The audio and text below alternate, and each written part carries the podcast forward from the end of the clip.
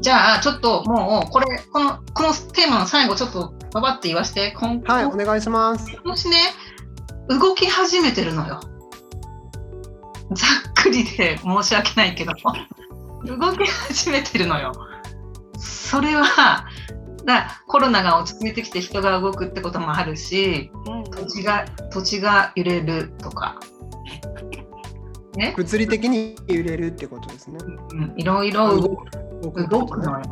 うん、動いてて。でその年末年始の話の時にもしたけどさ10年前と同じようなものが巡るよって言ったじゃん。うんうん、言ってました。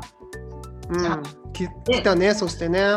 でナナピーが怖いって言ってまた地震起きたらどうしようって。じゃあそういうことじゃないと思うよって、うん、でその不安を煽ってもしょうがないんだから、うん、そんなことじゃなくて気持ちの持ちようとして10年前をちょっと思い出してもらうと参考になるかなっていうあれだったのでやっぱりやっぱり動き始めてるのでここはねまあ備えあれば憂いなしなのでちょっと土地が動いていい意味で言えばさ土地の売買も激しくなるのよ。だから手放したいとか買いたいとかっていう人も増えてくるだろうし。で動いてるってことはやっぱその乗り物鉄道の事故も多くなるのかなとかさ交通事故が多くなるのかなとかそんなこともあるんだけど、まあ、動き出してるっていうのをちょっと言っとくね。で3月からそれが活発になってるんだよ。で4月はももうちょっとさらに動く。で6月も、ね、みんなも災害とか気になるかもしれないからこれは絶対に起きますよっていうふうには断言しないしね、混乱になると困るし、ただ、ただの私の予想。4月はもうちょっと動きが活発になるよ。いろんなことがねって。で、6月はちょっと水の事故があるかなとか。で、足止めを食らうみたいなね。で、7月になると、あの、明るい気が回り始めるから、ここでなんかね、やっぱりオリンピックやっぱりやんのかなぐらいに思っちゃってるんだけど、で8月にもう一回動きの復活っていうのが来てるから8月にもう一回地震は気をつけてほしいし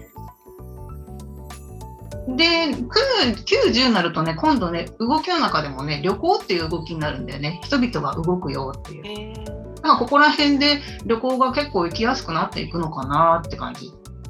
で、11月にもう一回今年最後のその天災、災害ね。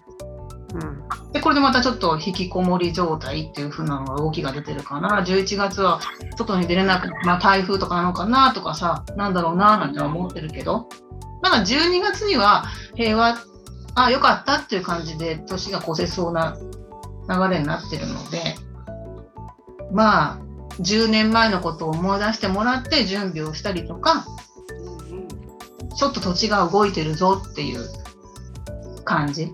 で山が崩れるのかなとか噴火があるのかなとかねそんな風に思ってますっていうのが今年の流れです。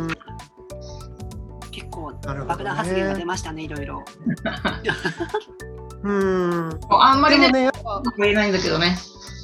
備えがあればねだから気持ち的にも準備しておくってことだよね。何かこうちゃんと連絡手段を持っておくとかこういうふうにやっぱりなんかちょっと揺れただけでもあって10年前のこととかパッと思い出してこう突然にちゃんと行動できるようになってるじゃない？結構あテレビつけなきゃドア開けなきゃとかね、まあ、だからそういった意味では心づもりをしていくっていうのはすごい大切だなって思いました。止められないからさそれはもううん、誰かが止められるわけだから。うん、そうね、うん、確かに。はい。まあ備えはしておくということで。はい。はい。